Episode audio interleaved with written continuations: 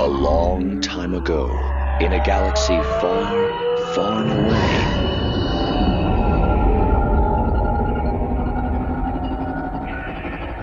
You're listening to Star Wars Beyond the Films, the official expanded universe podcast of StarWarsReport.com. There is a great disturbance in the Force. That's right, listener. Welcome to episode 221 of Star Wars Beyond the Films, your Star Wars discussion podcast, your podcast of legends as well as canon, your ticket to that galaxy far, far away. Our episodes broadcast on the Star Wars Report website, second airborne division of podcasts at www.starwarsreport.com. Episodes can also be found on iTunes as well as Stitcher and right on our own Twitter and Facebook pages at SW Beyond Films. Hey, but enough about how you got here. Let's get the show started. I'm one of your hosts, the defender of the EU, the champion of the multiverse, the bipolar Star Wars fan, Mark Hurleman, and with me like a holocron filled with the messages of old, the EU guru himself, the count of our two continuities, Mr. Nathan P. Butler! What? Huh? I'm awake. What? What? Oh, oh. Hello. It's been a long week, but I'm awake. I promise. Yeah, that's been my week, man. Like two hours here, a half hour there. oh man. Well, we're we are in what's referred to by, uh, for teachers as pre-planning. The students actually start on Monday. But this week is all sort of the setup. What, has been happening is that because our teams have gotten so large and so many people are trying to have meetings in the county pretty much at the exact same time, um, it turns out that the only place where we could hold our meetings for four out of five days of this week, the one other day being when family was down, so that was kind of exhausting. Um, but those four days, the meeting was basically in morning traffic, approximately a two hour commute just in the the Atlanta metro area to get from one side of it to the other all four days. So I'm kind of like ugh, I'm I'm sluggish, but I think some uh, some beyond the films feedback talk might actually get my brain going again. yeah, because yeah, road weary, that's a definite fog. Like, huh? Uh, every everything I read feels like it's green and white letters. It's all signs everywhere. Yeah. Ah. Here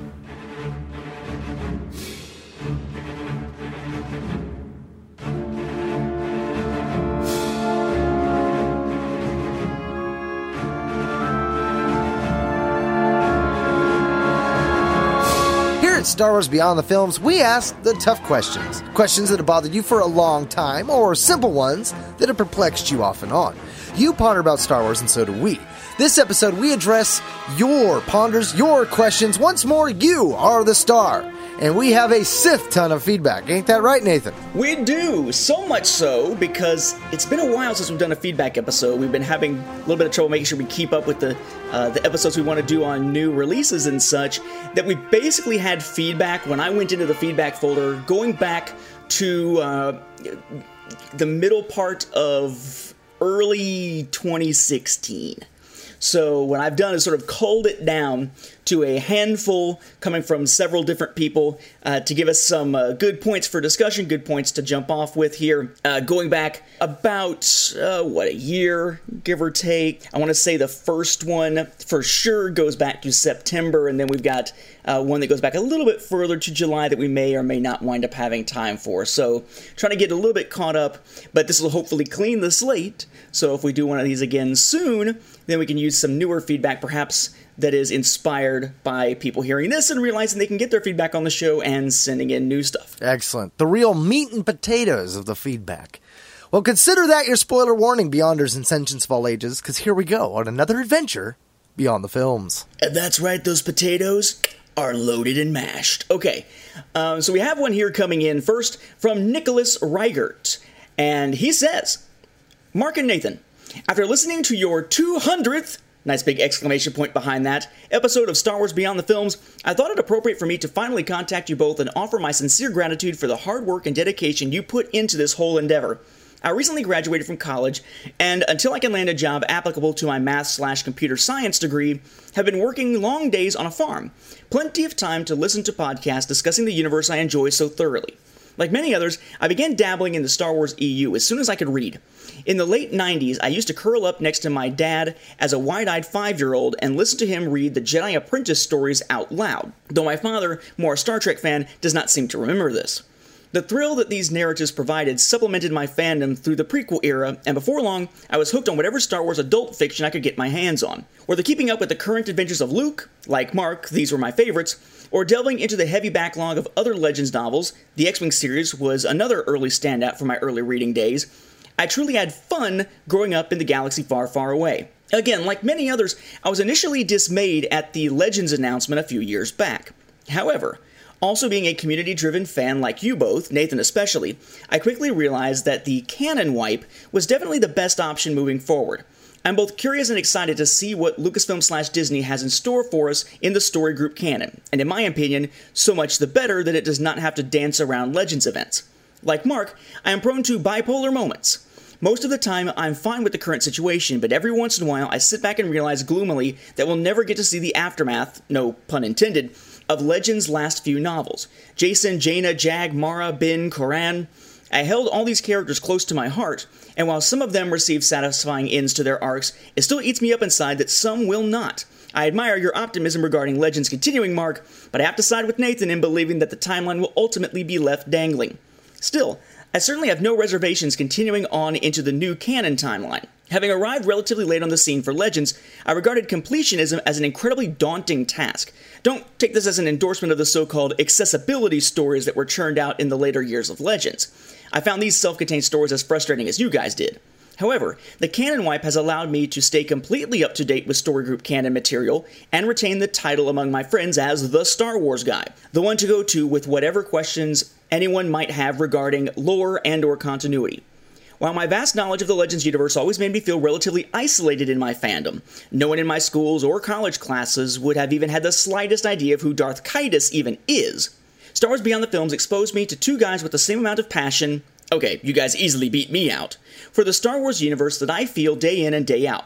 With your brief hiatus these past few months, I've immensely enjoyed listening to your backlog of episodes and even followed you both to your work on Rebels Roundtable and, to a degree, Republic Forces Radio Network. I've listened to other Star Wars podcasts, but this is the first where I've just clicked with the host so well. I find myself agreeing with your opinions, Star Wars or not, most of the time, and greatly appreciate the attention you give to continuity within the greater universe. Now, having heard that the state of your personal fandoms is slightly wavering, I wanted to take the time to let you both know how much Star Wars Beyond the Films has positively affected my own fandom this past summer. Never have I felt the need to write in to any of those other Star Wars podcasts and thank them for their work.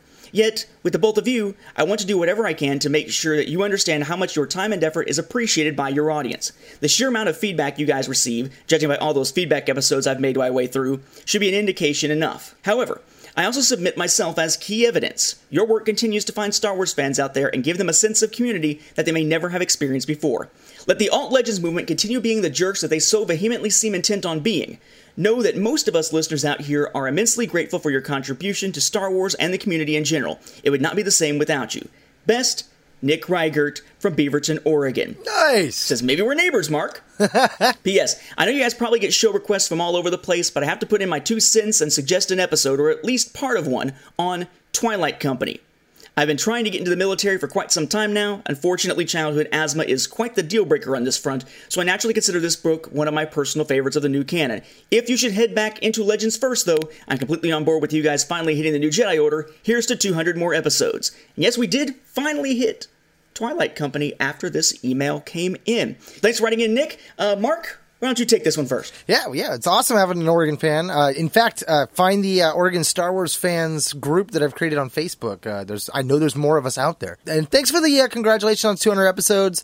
Uh, the fact that you know you felt the need to contact us, that's awesome. It's it's great hearing from you other fans. Like we always say with the Facebook aspect, it is our number one way of interacting with you guys and it's the interactions that definitely make it worth keep doing it, you know, and there are a lot of shows and episodes we plan to do down the road. Like people are constantly asking, you know, are we ever going to do new Jedi Order episodes? And of course, I totally want to do that, you know. But like I tell everybody, like when we get to that, I want to do it right. You know, I want to bring in someone else as well, get get a third opinion, like what we did when we had uh, Pete Morrison on back when we talked about the uh, the Bane novels and stuff, and and the uh, Plagueis uh, when we were talking on the Sith stuff.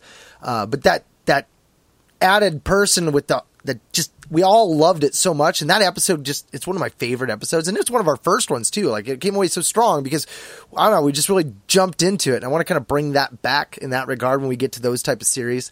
Uh, and i want to ask you real quick because you mentioned the fact that your dad was reading you the uh, jedi apprentice books which I've, I've read to my kids. Did you guys ever get far enough into say uh, jedi quest which was uh, when obi-wan and anakin were together and then even further with the last jedi or the last of the jedi which uh, was ferus olin? Oh man that that whole jude Watson line was just awesome. Great story, way way interconnected. It's really a hidden gem because it's like a kid's book, so it doesn't really fall on many of the timelines. People don't realize how many of them are. I mean, there's like 20 plus books in that series and it's three series but they are basically one giant series it's glorious so if you haven't checked them out i definitely suggest you do uh, and, and the aspect of the bipolarness and, and the going back and forth man i still struggle with that you know i i I maintain the optimism, but I know in the pit of my heart that, that there is probably no chance in hell it's ever going to happen. But I just keep a little candle burning down there because I know that, you know, it, it's difficult for me. Like, like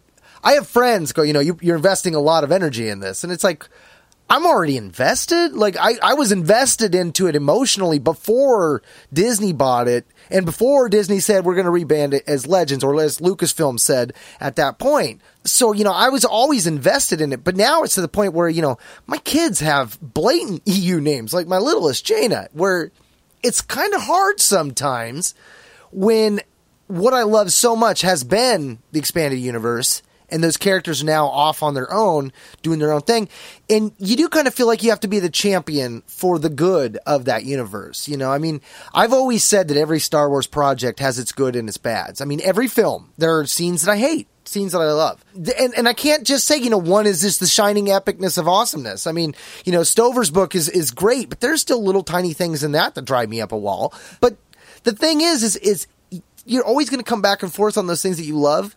And so for me to have that aspect where I'm like, my kids now they're they're named it. I come downstairs and I've got all these you know these figures that are part of it. You have to be that champion and, and, and point out the fact that yeah there were issues, but there were so many good things about what they were trying to do with that that legacy. You know, I mean, they went out of their ways to treat the universe like it was a history, and it really showed. I mean, even when they had the, the continuity errors, the light ones and the hard ones, when they would go out of their way to retcon it, they treated it in that historical fashion of like, you know, oh, this guy was doing this research, he was kind of wrong, kind of thing. We found out new facts have, have altered the way we're perceiving these things. So, you know, you had all this aspects of it that, that when I was discovering it, you know, it became easy to kind of just fall into it. Like a lot of people fall into the Lord of the Rings and stuff, the lore of it, you know, it's it's just so big. So when you get to that point and then and then bam, it's now something else and everybody seems to thrown it down like it's the shekels of oppression. It's like, dang, man, like really guys? Like it's like being the guy that likes to go camping and you're with a bunch of people that absolutely hate it and you're out there and you're like you know roasting your marshmallow around the campfire and nobody wants to be there and you're like come on can't we you want to share your love. You want them to enjoy what you have enjoyed. Uh, so hearing you know that that we've reached people out there that are new to it and they're getting it that's exciting you know and i'll always i'll always maintain that hope and i think as long as the mmo the old republic continues to put out content that exists in legends I will always feel like it's never dead. I mean, a lot of people, they, they still say 2015 was the day it died, but we had short stories that continued through 2015 into 2016, and I think we've even got one this year. So, you know, it, they are not being published, but it is alive. It's a small little error right now, but yeah, I, I hold on to that little fire and I try to stoke it, but it's that aspect of those alt legends fans that Nathan talked about that they've just put such a foul taste that it, it's it's difficult to be the champion of that universe and not sound like a complete crazy, you know, desperate to be hurt fool, which sometimes I do. I feel like I'm that fool. I, it's just the hat I wear. Well, Nick, thank you very much again, as Mark was saying there, for the kind words on this. I think that that I mean we still run into that from time to time, sort of that wavering of personal fandom. I don't think it's so much you know, and I think we said this at the time. It's not so much that a lack of interest in what's being done, a lack of interest in Star Wars, or the, that that fandom waning. It's just, it's the the the the desire to interact with the community on it, I guess, to an extent, and and the context in which you're interacting with them. Like for instance, on Facebook, I'm frequently active on the page for my Star Wars Timeline Gold, but you can look at the Star Wars Beyond the Films page, and my participation on that Facebook page relative to Mark's has fallen off quite a bit. Mainly because we have some people who are hardcore, borderline alt legends who will turn any discussion that you get into basically eh, like it could be we're talking about the new TIE fighter type thing that Kylo Ren is going to be flying in The Last Jedi, and you get somebody who says, actually, the real best TIE fighter is the TIE such and such, which was from this RPG supplement, Legends Forever F Canon. And it becomes that the entire rest of the discussion, instead of being about what the original topic was. Um, and on the timeline page, when people keep doing that kind of thing, or they start like tossing out the uh, the invective, or they start tossing out the um, the false claims kind of stuff, um, like uh, Legends was canon. What are you talking about? Thing. It was always on par with the films until they demoted it, which was never true. That kind of thing. I've got the the, the block button, but I don't want to do that on Beyond the Films because this is both of us engaging in that and I don't want to come in and be like I'm going to press block whether Mark likes it or not. So I just got to step back a little bit. I think it's interesting because you mentioned how and my my thoughts are kind of scattered here but I noticed some stuff as I went along. I think it's important when you're working on a fan project of any kind whether it's beyond the films, the timeline, the from the Star Wars home video library stuff, writing the a saga on home video book recently that we always have to keep the perspective that in a sense no matter who we're making it for, no matter how big of an audience we're thinking that we're making a show or a project for, in essence, no matter who it is, it's still a niche kind of project. Because there are only going to be some people who are interested in Star Wars in society. Within society, only certain ones are going to be interested in actually hearing in depth discussions on uh, books, comics, and such. Only some will be interested in one continuity or another. And an even smaller amount will be people who are willing to actually look at both continuities enjoy both, find the flaws in both, and be able to have that kind of intellectually honest discussion. So you kind of have to get to a point where you say, you know what, there are some people where their reactions shouldn't matter, I guess, to us or shouldn't bring us down simply because I mean it's it's not the audience we're trying to reach. Um, I've got a specific example of this, and I know I know this this may kind of go off topic. We had a I don't know that we've talked about this particular review. We had a review on iTunes that basically said that if you are, I think it, the, the, the phrasing was something like, like if you're into PC values, don't listen to the show because every once in a while we'll bring in politics as part of the discussion, et cetera, et cetera. And I felt like there was a moment where I stepped back and said, that's what pe- don't listen to the show if you believe in such and such. Why? And then I thought that's one of the best compliments somebody could possibly have paid to the show when it really comes down to it. Because the idea of political correctness originally, or PC originally, was that you would go to these Soviet or former Soviet countries and there were political opinions you could hold, or opinions on anything you could hold, that were considered politically correct because the government espoused that view and supported it. And if you said something the opposite, you were politically incorrect and could be targeted by the government, silenced, arrested, killed, whatever, because you weren't agreeing with the party line you were supposed to follow. Um, when it came to the U.S., political correctness shows up in a really becomes a big thing in the 1990s, and, and it's basically just don't be a jerk. You know, say things in a way that's not going to make you a jerk. But it started to grow because you had usually people on the left who were like, yes, and uh, and kind of clung to that idea. Usually people on the right saying, nah, that's just ridiculous. We'll say what we want, et cetera, et cetera, and kind of pushing aside the idea of political correctness. So it wound up sort of latching on to only one side of American politics until eventually you get this idea that there could even be such a thing as PC values, not political correctness, not just not being a jerk, but politically correct values, which is the idea of there are certain, again, just like in Soviet Russia, there are certain views you should hold because those are politically correct, but if you hold an opposing view, you must be shunned, kind of thing. And I think that any, whether we're talking about left in politics, right in politics, a particular religion, a particular whatever, eh, when it's very ideological, I think to a large degree that stifles the intellectual honesty of being able to have a discussion that's going to get into all angles on something, that's going to point out uh, what works here, what doesn't here, where there are parallels to real life, whether it's something that happens to be leaning conservative or liberal or whatever it might be.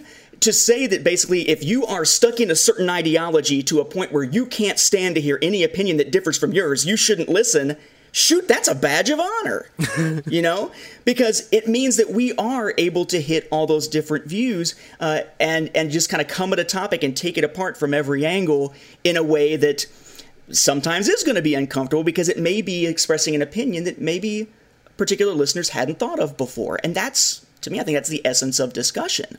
But it's real easy to to get to take negative opinions to heart because it is something that's a project that you care so much about but it's like we got to step back and recognize that, you know, there are some people it's just not going to be for.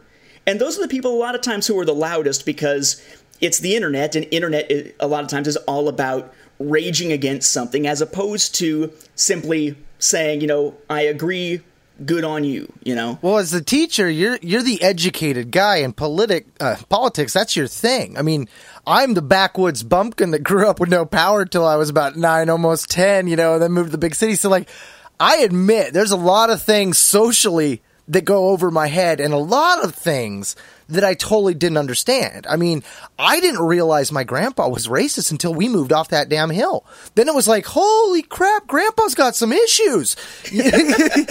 so, you know, like I'm still discovering things and I'm finding out there are a lot of things that I thought I knew weren't quite correct and and so, you know, it's like, it's, I, to a large degree with me, I feel like a lot of my opinions are slowly evolving as I get older as well. And, and having you as a buddy, like, you know, I bounce a lot of political stuff off you because, like, most often I've got the story from somebody online that doesn't know what the hell they're talking about in the first place. So I'm like, man, I and I just share everything. So most people are like, dude, that's not real. You know. And then I'm like, okay, all right. And so Fake it's like news. throwing breadcrumbs to the fish. Like, anybody know what's going on? Because I don't. Sooner or later, I'll catch one, right? Well, I think that, that, I mean, but in essence, you know, like you said, that's that's essentially what's um, what I do for a living is I teach social studies stuff. You know, history, economics, politics, all that kind of stuff. I follow that on a regular basis.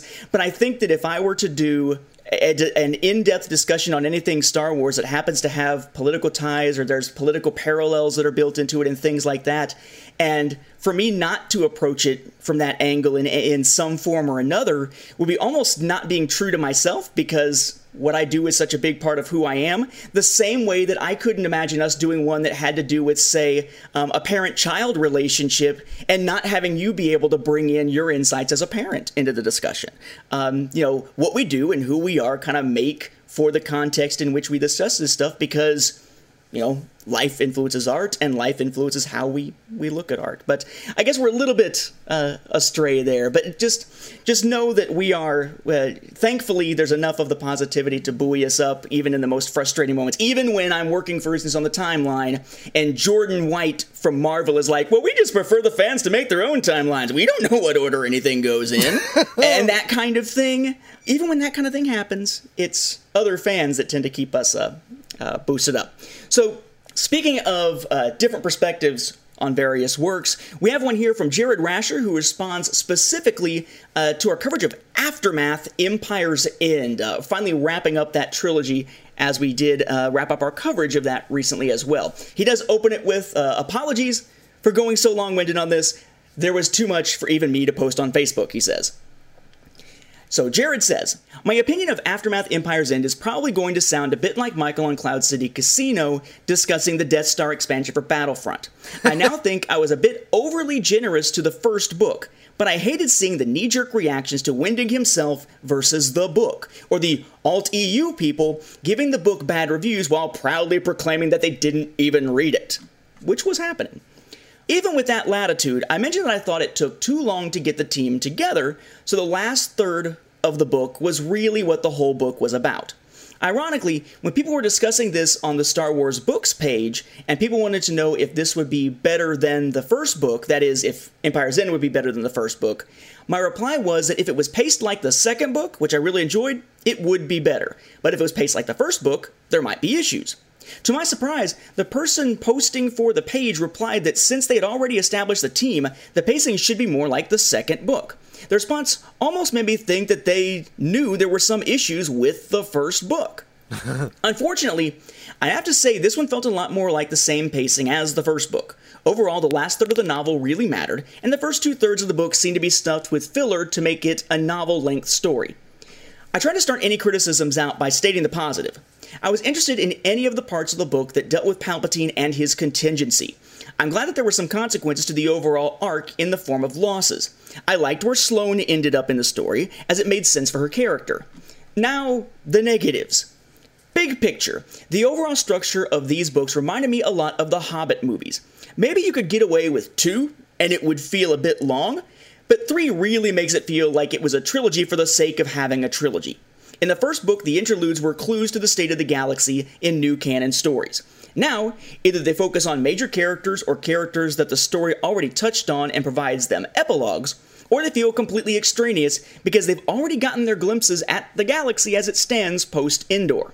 While we're talking interludes, I never thought I'd say this, but Jar Jar deserved better. the interlude felt far too much like a meta commentary. Children like him, adults hate him, and you'll never see him again. While I think that there were plenty of missteps with the character, the interlude also seemed to paint him as exactly how he appeared in The Phantom Menace, even though the character actually did experience some character growth in Attack of the Clones and the Clone Wars animated series.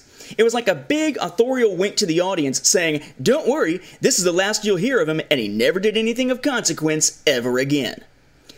Speaking of meta commentary, there were just way too many cute moments in the book that started to rub me the wrong way. I'm not a Star Wars fan that dislikes callbacks or repeated dialogue from other Star Wars sources, but I think it needs to be worked in thematically. At times, I felt like Wendig was saturation bombing us with Star Wars callbacks. The ankle biters quote Jyn from Rogue One, We rebel. The slicer says, Are we really doing this? when he and Sinjir are about to head to Jakku, and Sinjir goes into a mantra when he starts fighting. All feel too artificial and too recent to me. I'm not sure where he was going with Temmin's conversation with Wedge, but the whole discussion about how his heroics didn't have to be in the books for Phantom Squadron to make a difference also sounded like some kind of half attempt to placate fans of the Rogue Squadron slash Wraith Squadron books. Timon was a little annoying once his father came back in Life Debt, but his conversations in the first two thirds of the book with his mother are like every conversation he had with her in the first book all over again. While I'm discussing repetition, Wendig uses the characters' points of view to reintroduce characters that had already been introduced multiple times. It was like Suicide Squad all over again. the longer we stay with the character from their point of view, the more they start using the same phrases and mannerisms, and it feels like Wendig is struggling to give the characters their own voices. One scene was particularly emblematic of some of the problems with these books being filler. Leia receives a call. Before she takes the call, she then has multiple pages of thoughts before answering the call. Scenes like this happen multiple times in the book, especially in the first two thirds of the book, and they felt very awkward and taxing. There are multiple times when Wendig introduced characters we haven't seen in a while in a particular situation, usually a bad one, and then we launch into a flashback explaining how they got into that situation.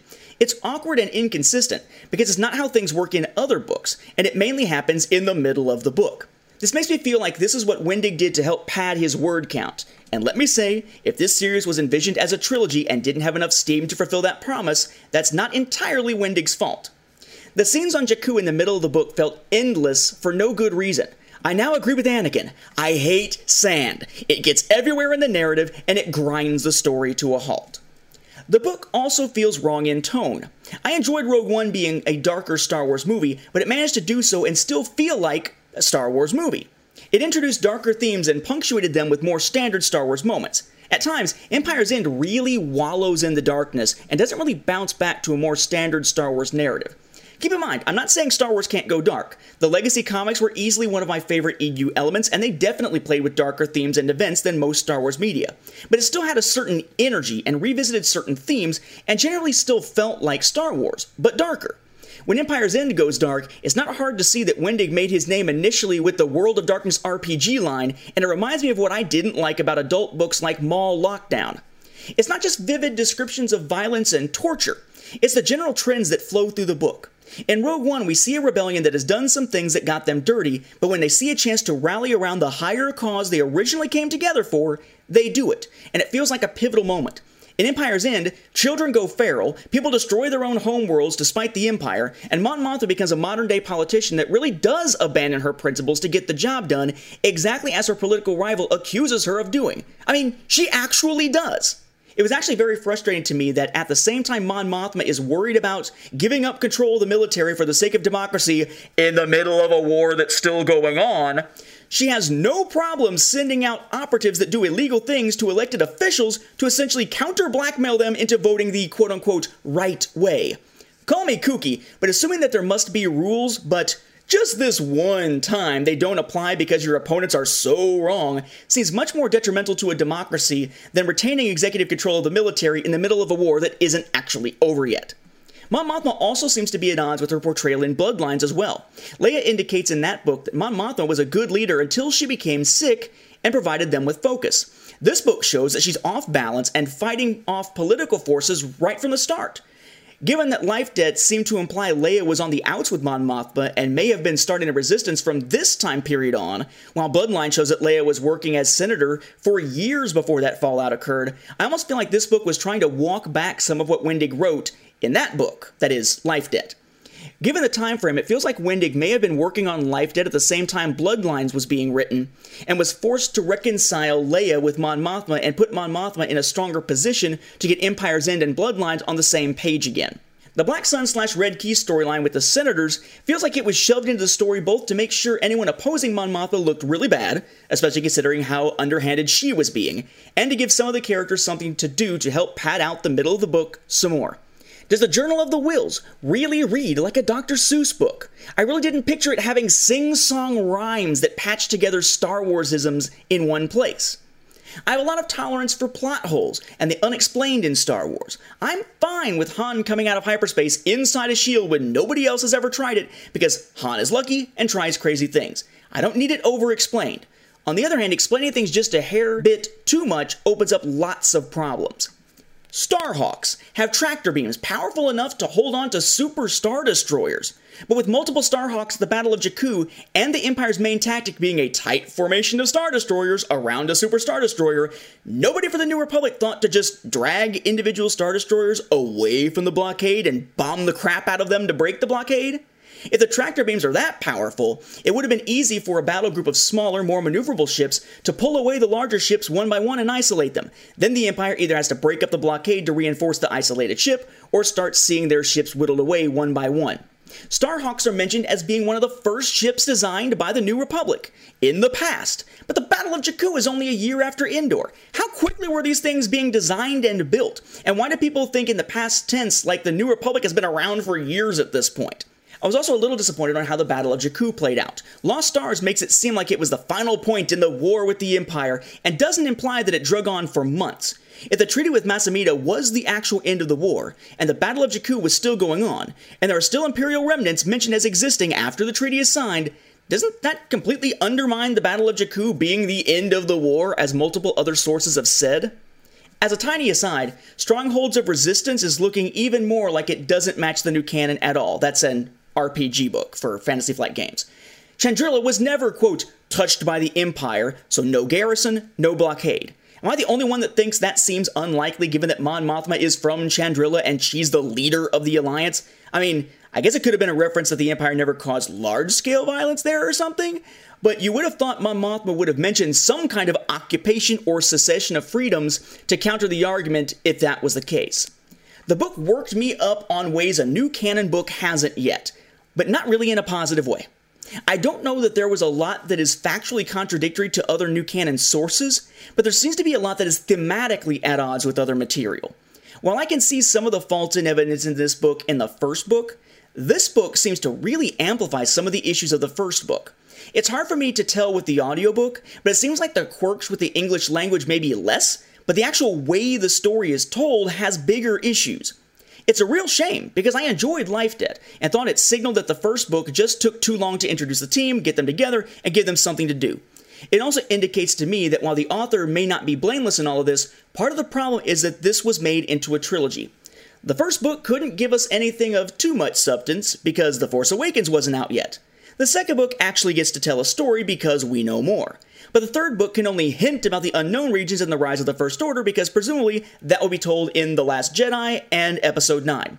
So it's right back in the same position as the first book. Much of the blame lies squarely with Lucas Books, which wanted to give us an epic trilogy that culminates in the vague hint of things you already kind of started to figure out from the vague hints in things like the visual guides and novelizations, which also did things other than delivering vague hints, so they were more satisfying than this trilogy of books. From the perspective of having finished the books, at most, these should have been two books. Given that Han starts to figure into the narrative more in book 2 and 3, it might have been more satisfying for people that wanted more of the main characters, as two books would have allowed for a better balance between new characters and established ones. He ends there, lots and lots of detail to his critique here of Empire's End, some of which we agreed with, some of which get a little bit uh, uh, more negative, I would say, than uh, our opinions of it, but certainly many valid points here. Uh, Mark, go for it. Man, Jared, first off, man, we're gonna have to get you on the show at some point. Damn, son, you like broke that down spot on on so many things. I mean, the Hobbit analogy, spot effing on, dude. I mean, that's exactly how I felt that trilogy went. It, it felt like at times that Chuck had one really good story, and then they, how can we spread this out like a deck of cards? Uh, you know, you kind of get the feeling at times like Chuck planned for Rax to be Snoke, but then along the way he found out he couldn't make him Snoke, so he just tossed the mystery out with that character. Uh, the Mon Mothma character, having her turn away from her morals and stuff, and uh, that to me it almost seemed like the publishing arm is going back and forth with the aspect of the Empire is bad. You know that point of view.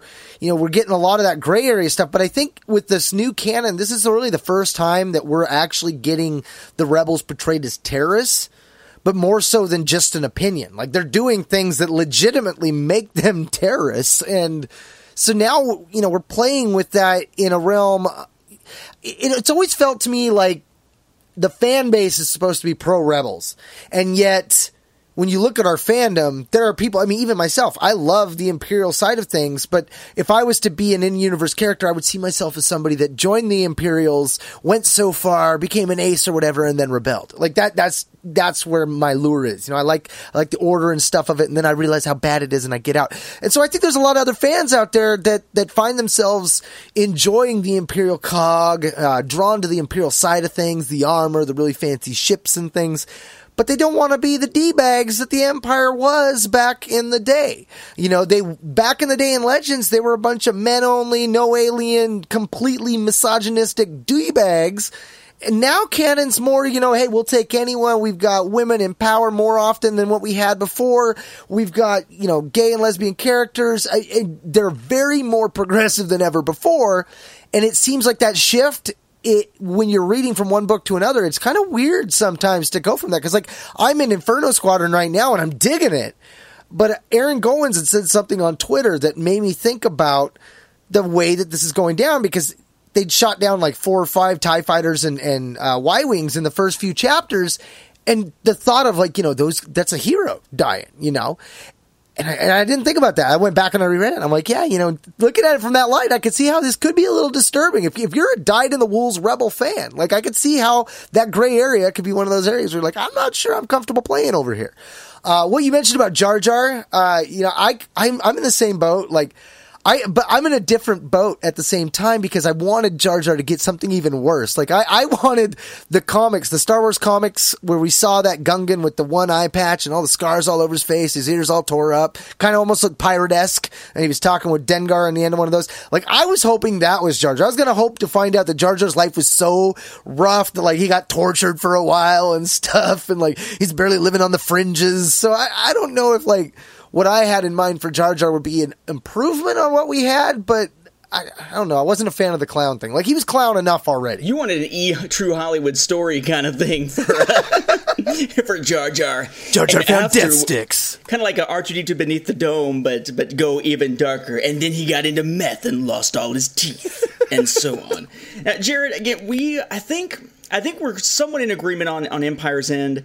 Uh, I too not as big a fan of that one as of Life Debt. I do think it was better than the first book, but again, valedictorian of summer school and all that. I think that uh, your approach is a little bit different than ours because, and, and that's a good thing um, because it's a, an approach that we can try to keep in mind in the future as well. In that you're looking at themes from sort of the big picture thematic look, and we're looking at more the nuances of the the specific book. Um, you're looking at the nuances, but you're looking at them in relation to the big picture, and we're kind of zoom down to almost a microscopic level sometimes, um, which is weird because that's a conversation I had at work today about how to look at what we do in our jobs. But but yeah, I think that you're right. That thematically there were some things that were that were just odd, and that's one of the things that I feel like the story group would be trying to stop from happening. Like the story group, maybe it was a matter of them having to kind of redirect how he dealt with Mon Mothma and Leia relative to what eventually happens in Bloodline, and sort of just redirect it enough that it could kind of dovetail back into what was expected so that it doesn't feel like it's entirely inconsistent.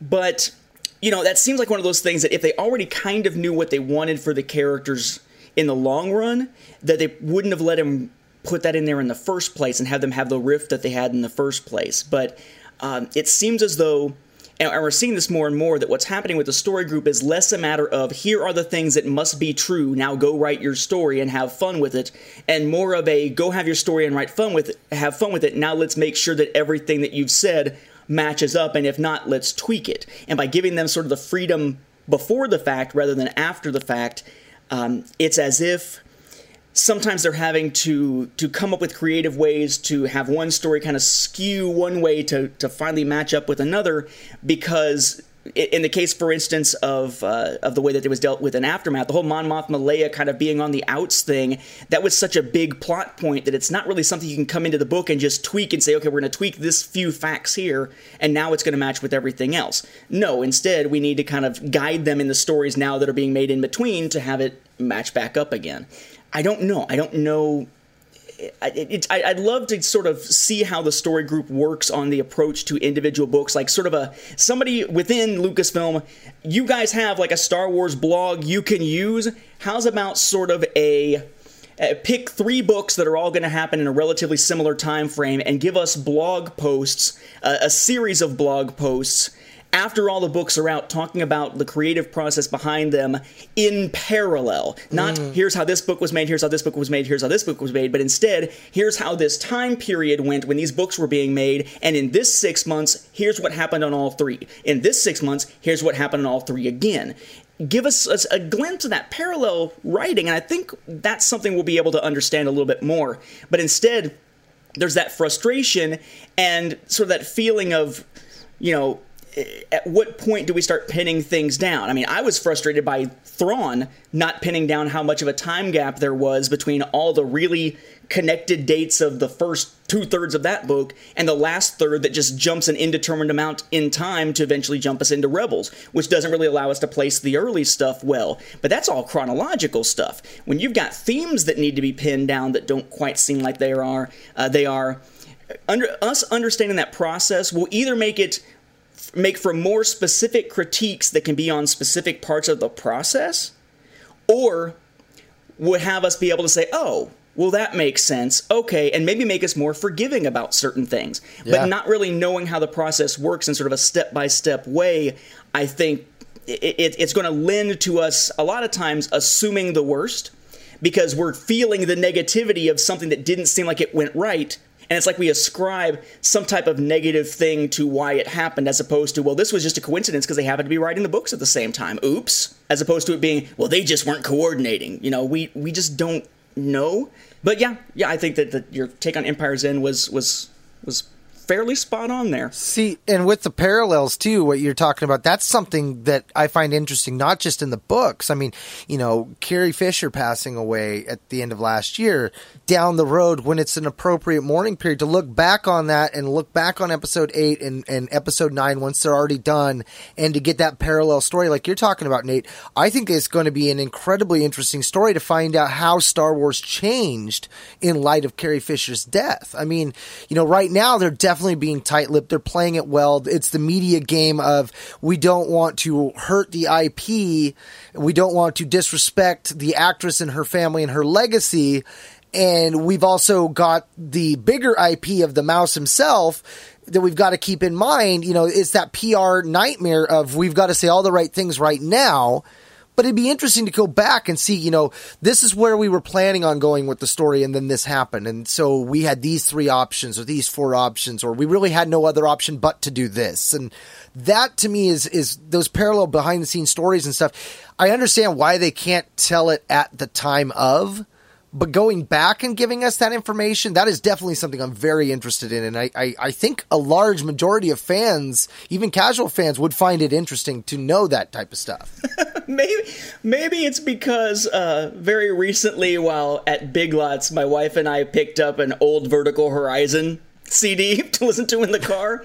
But when you were talking about doing the right things at the right time, I'm like, I'm like, you say all the right things at exactly the right time, but fandom keeps complaining, and you don't know why. Um, sorry, it's just it's it's it's that kind of week. It's just that kind of week. Oh, so let's dive into one that's a little bit shorter. Actually, a lot shorter. Um, that gets us into another topic here for our feedback here. This one comes in from Arnold Corso, uh, Polysci Jedi, uh, who says, "Hi, Mark and Nathan. Hope you're doing well. I was recently listening to the Cloud City Casino podcast episode on Shadows of the Empire. Woohoo! Something Nathan said gave me a great idea for a Star Wars Beyond the Films episode. Nathan mentioned how some EU books, like Shadows of the Empire, proved extremely influential in shaping the rest of the EU, characters, aliens, etc., while others, like the Black Fleet Crisis, didn't. I'd love to hear you two talk about which EU books slash comics slash games were the most influential and why. On another note, Black Fleet Crisis? I haven't heard anyone mention that series in a long time, but it was always one of my favorites. Any chance Star Wars Beyond the Films will ever do an episode on it? Keep up the good work. Dom. I remember Black that one Black Fleet Crisis at the time, like when Han went looking for it, like that was a really cool theme. And I remember thinking when Canon restarted, I was like, man, I kind of hope that that story, the whole now now, and, and, I might be getting this wrong. Now, the Black Fleet Crisis, that was not the Katana fleet, right? That was a different fleet, wasn't it? Yeah, the, the Black Fleet Crisis was a Shield of Lies, Tyrant's Test. It's the ones with the Yevetha coming in. Yeah. Yeah, yeah, where and, Han Luke, gets tortured, going off so and like bad. finding his supposed mom, and it turns out it was all a scam by some Yeah. con artist. That also is like the only book that Chewbacca is actually translated. Like we see, like he's giving orders to his son when they go looking for Han. Like that was, oh yeah, that was good stuff. That I mean, yeah, but it was.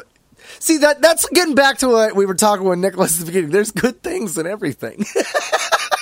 oh and, man, and I think it'd be it'd be interesting, and this is something that um, the reason why uh, people keep asking me, uh, will you ever bring back from the Star Wars library on YouTube? Not from the Star Wars home video library, that's still going with the home video stuff featured, but from the Star Wars library was that series I did up until a year or two ago that was basically the different books and comics and publication order being looked at, and. Um, and it, it may make a return. I've had somebody suggest that when I start the Patreon that's going to be started up here within the next couple of months, um, that along with providing audio commentaries for different, you know, episodes of Clone Wars and Rebels and movies and stuff like that, as sort of a Patreon reward, to have one of the things be if we get to a certain dollar amount per month from all the Patreons together um, who are coming into it, all the users together, that, you know, say once you hit a certain level, then from the Star Wars library might come back or something like that. I don't know if that's viable. But uh, one of the things that's kind of made me sit back and say, huh, maybe, is like a Butler Bucks level, right? yes, there you go. We're, we're getting to a point where we're starting to see some story group canon stories and being able to recognize them that, hey, this introduced some of these characters that are going to stick around. Hey, this introduced some new situations or planets or whatever that are now pretty influential on the rest of that continuity. Um, but it's still so early in story group canon that it's hard to know, like, what's going to be your Jedi Academy trilogy, Thrawn trilogy, New Jedi Order, um, Shadows of the Empire, etc., etc. What's going to be your book or comic series that's going to be the thing that sets a tone and creates a cast of characters that then expand throughout that new continuity? But it's one of those things I'm kind of interested in exploring at some point, not just for talking about the EU, because that we have decades of hindsight to be able to look back and say, here's the ones that were more influential, here's the ones that were almost completely ignored in terms of influencing other things. But I'm really interested as we get maybe a year or two from now, maybe, when we finally get to a point where we can have some historical perspective on story group canon, also and look at that same question for the new continuity as well, uh, and maybe compare how many of the books or which types of books are the ones that are setting the stage within canon versus what did in Legends. You know, maybe one continuity leans more heavily on characters introduced in comics rather than books or vice versa or whatever. I think it's an interesting question that may be something to delve into at some point, especially if we can put the two continuities side by side and and and look at where the heavier influences happen to be. As for a, uh, an episode on the Black Fleet Crisis, we would have to reread it, which is the trickiest part. That's the same thing that's stopping us with the New Jedi Order stuff. I don't know when I will ever have the time to reread the entire New Jedi Order. Says the says the guy who is in the process of rereading the entire Dresden Files. But what do I know? but yeah, it's just it's it's just a lot of stuff to try to keep up with, especially if we're trying to do episodes on new stuff or even finish up some of those comic book series that we left hanging. Like we got just Legacy War left, man, for Legacy. But yeah, hopefully we'll have a chance to actually circle back around and, and get to some of those broader topics. And those broader topics are really cool because they can almost happen anytime. It doesn't have to be like, oh man, this book just came out. We need to make sure we get an episode out on it soon so it's still relevant. That type of topic can happen anytime and the relevance will still be right on point uh, kind of like a feedback episode.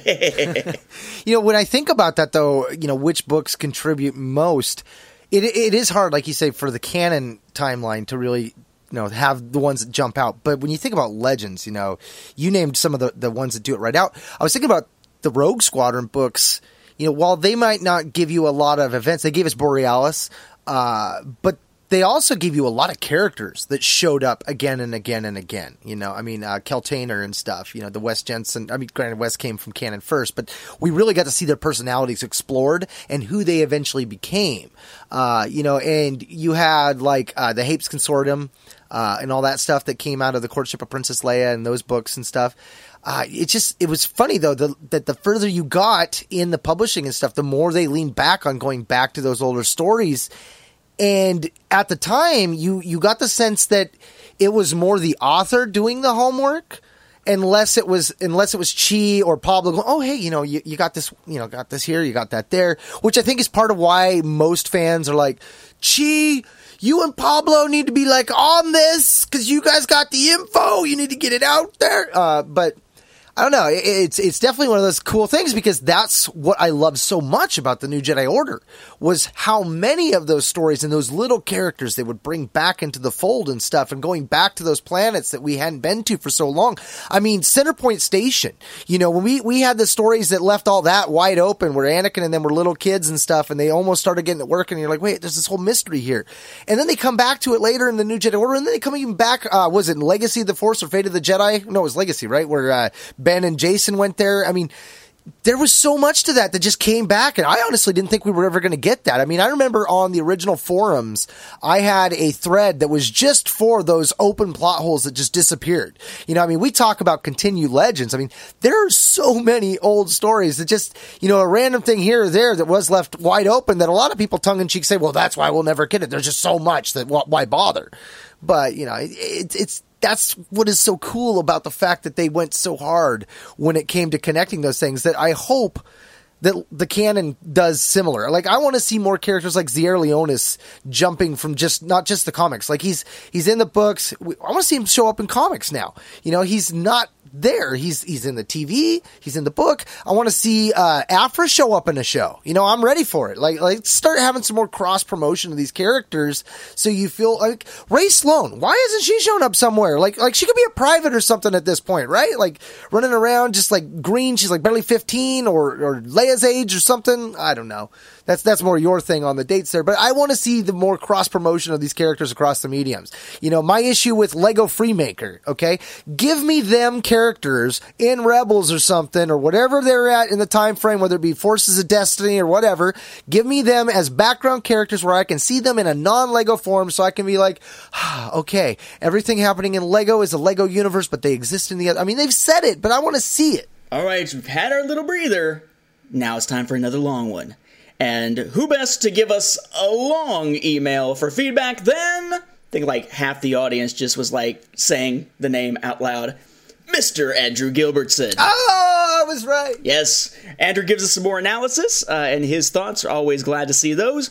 And uh, in this case, he's actually responding back to Dom from a previous feedback episode, but getting into some of his own ideas. So, where he references something specific that was previously said, uh, I'll take a moment to mention that. But uh, it is one of these things that actually dovetails into what Mark was just talking about a little bit with Rae Sloane. And understand he did say he wanted to see Rae Sloane as a private, not Rae Sloane's privates, which is a different thing. And it actually does seem to fit one of the points I think I will probably be making about this email creepily to say. Please believe me, in context, that will make sense. Right now, you're probably thinking, "What the uh uh huh?" and backing away from the uh, from the earphones. Okay.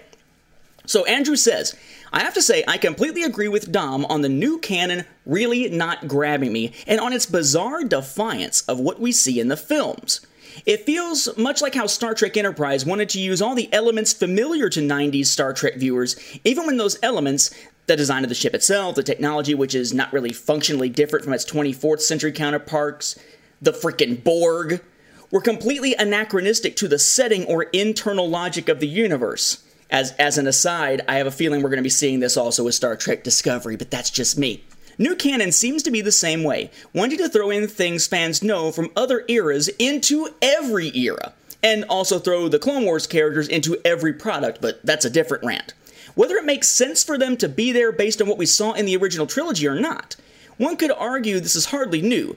The Old Republic's use of the Clone Wars era armor and the like was especially egregious but it feels more pronounced and lazy here somehow, perhaps because it's so sweeping. Also, I particularly agree with the comments made by Dom on female Imperial captains slash admirals, and even more so, the preponderance of African American female Imperials in leadership positions. I'm simply dumbfounded. Why would you make the bad guys more diverse? Isn't their whole point that they're intolerant? A point completely borne out by their on screen appearance? Why would you go against the grain of the one self evident manifestation of their totalitarianism and bigotry that's obvious from a glance, instead of adding diversification of roles to the good guys and leaving the Empire as it was already established to be exclusivistic and biased? I understand and acknowledge the points you make, fellas, on an underserved female fandom. But again, if you're going to be adding more female role models, why have an officer of the evil galactic empire as your role model? It's just bizarre. He's referring to Rae Sloane there. Maybe the narratives of the stories nowadays are such that we spend greater amounts of time with the Empire, and without female Imperial captains, there would just be no female characters for large swaths of the books or comics. But the incongruity of it with the film portrayals and the seemingly self evident attitude of the Empire is still baffling. Also, count me as not satisfied by the Starfighter explanation. This is me stepping back to explain what he's referring to is the explanation given back in I think it was one of the Rebels recon episodes where basically they said that the reason why you only see X-wings and Y-wings in the Battle of Yavin is because well that's basically Dodonna's cell of the rebellion, and eventually they come together with all these other cells that all have their own different ships, just like, you know, Phoenix Squadron tended to be A Wings and such. Uh, and that's why when they all come together, there's more diverse starfighters available. So he says, also count me out as not satisfied by that Starfighter explanation, because it requires the cell on Yavin 4 to be one of many, rather than the rebellion, and that completely undercuts the ending. He's talking A New Hope here, though it kind of works with Rogue One as well. The whole point is that the entire rebellion is at stake. If there are other cells with strong leaders and fighter squadrons and the like still out there, then what Luke and the others in the trench run are fighting for becomes far less significant, and the decisive blow that all the Imperials talk about decidedly more hyperbolic and less decisive. They don't ask, where is the nearest rebel cell? They ask, where is the rebel base? A diversified rebellion of disparate cells, while logical, totally flies in the face of A New Hope as do most of Rebel's accomplishments. He's referring to the show, considering that in A New Hope, the rebellion had just won its first major victory. Honestly, this is why people just need to stop making prequels. They can never hold themselves faithful enough to the established details because they get in the way to make it actually work. That said, I gave an update of my status in November, and man, I don't know. I'm not sure that I've gotten better. My absolute aggravation over the Clone Wars, look, I get it, everyone else loves that thing, but it seriously drives me crazy, is strangling my love for Rebels, which was the primary driving force for my ongoing fandom. I'm not even sure what to make of Season 3's trailer. This is, for what it's worth, this is the earliest of the new emails that we're looking at, so it's in the lead up to Season 3 of Rebels starting. On the one hand, the Clone Wars stuff is getting out of hand. Hondo, albeit I make an exception of objecting to the Clone Wars for Hondo, much as I make an exception for loathing Star Trek Enterprise for Shran, Rex in clone trooper armor fighting battle droids, talking about another glorious day in the Grand Army of the Republic. Maul, and the trailer even opens with another Ahsoka reference, who, in defiance of story logic, Filoni says still isn't gone from the show despite having literally the most appropriate possible finale point ever provided. Basically, I think the proportion was ridiculously off in season 2, and the show suffered for it. Much as CW's Arrow and Flash suffered from detaching from their own ongoing storylines to set up Legends of Tomorrow too often. But I was prepared to accept it if it was isolated to season 2. As it is, this, plus the confirmation of a Clone Wars character in Rogue One, has me tearing my hair out. It feels like if every action movie we produce today had some sort of tie in to the Vietnam War. That era is past. Its relevance to modern events is limited. It would feel extremely contrived to repeatedly have veterans from it or civilians affected by it placed centrally to the storylines of a genre of modern film. Yet it feels like that's happening in Star Wars. And I get it, the Clone Wars is popular. Its fans want callbacks. And set mostly in the original trilogy period, people would still be around from that era. But the continued focus and application of the long-standing small world principle of Star Wars, focused on a particular sub-series of the franchise, well, it's literally choking off my enthusiasm. It feels like being the only person on Earth not to like Frozen all over again. At the same time, the trailer looks genuinely cool. The inclusion of Wedge is fun, and Thrawn is. Well, I'm not sure what to think of Thrawn. I think this really challenges my perception of what it is I objected to when the Clone Wars brings in Quinlan Vos or Dengar or the like. Am I bothered that these characters are not themselves, as I always claimed? Or is it the mere presence of these characters outside the narratives with which I'm familiar that's anathema to me? And are the two really extricable? After all, the narrative shapes who the character becomes through what they undergo. Because unlike Vos, this Thrawn looks to be absolutely faithful to the Zahn character, removing that objection. And yet, I'm not sure whether I'm excited or dreading it. And I have to ask myself, what is it that really bothered me then? And is it still present? It may be that I just don't like to see a character from a story that won't be included being included in any context because I can reconcile the two canons more easily when they don't intersect. It may be that the presence of the old character in new context is fine, but still too linked to reminding me of the old story that I loved being demoted from relevance as I see it that I can't enjoy it. Or it may be that as long as a character is faithful, I'm thrilled to see new stories with them and their incorporation into this new universe. I honestly haven't decided yet, Although if Wraith Squadron and Kyle and Jan make the jump to new canon, it would probably be a lot easier for me to make up my mind. As for the other tie-ins, though, I've got to say, I've pretty much given up on the books and comics. I just haven't picked one up that hasn't disappointed me, though I haven't read Bloodline or Lost Stars, so I haven't written off the possibility that quality stories could be out there. That, combined with the depth of relevancy issue we discussed, and what feels to me like a continually shallower, less rich writing style pervading the franchise, well, I just don't think there's anything there for me now. My fandom persists, but it has shrunk to a movies and TV only fandom, with TV wavering as stated above. And then there's the movies. I love The Force Awakens, except for the ending, which left me cold. So that's left me in a bit of a limbo. I am very much looking forward to Rogue One, that much I know. But beyond that, I'm not sure. I think I may be getting out of ongoing Trek after Star Trek Beyond, and I'm not sure if Star Wars is going to follow. My two year old won't make it easy for me to break away, and is currently obsessed with Tow Mater. I think it'll very much depend on how Rogue One affects my fandom, and how much Rebels Season 3 brings me back. In that way, I'm sort of in the Star Wars equivalent of living paycheck to paycheck, remaining a fan movie to movie, but in a frail enough place that if the next one down the line doesn't grab me, the chain could be broken for good. So this fall and early winter will really tell the tale. Clearly, though, my fandom of the old Star Wars is going nowhere. I just purchased Wookiee World, the trade paperback, to complete my Marvel Run collection, and finished on Tales from Jabba's Palace yesterday. Just like with Star Trek, it is only how much I follow the ongoing developments of the franchise that's in question. I'm sure there will always be a place in Star Wars fandom for me. I'm just not sure if I've grown too different from current Star Wars, or it from me, to really enjoy what's coming out now anymore. Which is pretty much the same place I was in last year, with Rogue One being the same make or break test that The Force Awakens was. So, after a year of stasis, The Force Awakens and Rebels breaking even, prolonging the fandom but not actively raising or lowering it due to a frustrating mix of doing both, the fateful decision arrives once more. I'm sure you'll hear from me in December. Andrew. And P.S. I did give Audible a trial, and it's pretty great. Nice. I, I, included this specifically given that this is, again, it's the oldest one that we saw. It's actually from right around a year ago we hadn't had a chance to get it into an episode. And I thought that this would be another interesting point because we've heard from Andrew enough over the years that listeners are somewhat familiar with him and, and sort of the, the tale of his fandom. And because we hadn't gotten an in depth breakdown of his thoughts on Rogue One, at least not that I see within the mailbox anywhere, um, I thought this would be a good time perhaps to ask Andrew, hey, so Rogue One has passed. We are now a few months after it, given a chance to digest it. Season three of Rebels has been completed uh, and now Force of Destiny is out, or Forces of Destiny is out there, but whatever. I'm curious where his fandom uh, stands now. So by addressing this email, hopefully um, we'll see another email from him that sort of updates us on the tale, and that can be in our next feedback episode as we sort of follow uh, one of the familiar faces for Beyond the Films. But uh, beyond the context there, uh, Mark, your thoughts? Yeah, so so Andrew, did the ground firm up or did the ground become quicksand and swallow Jackson completely? Is what I really kind of want to know. I mean, you struggle with a lot of things that searching of the soul that I, I feel like to a degree I'm at. Um, I'm reading less Star Wars comics than I was before, which is weird because there for a while, as as you listeners know, that was like the main staple of the show. It was the easiest to digest.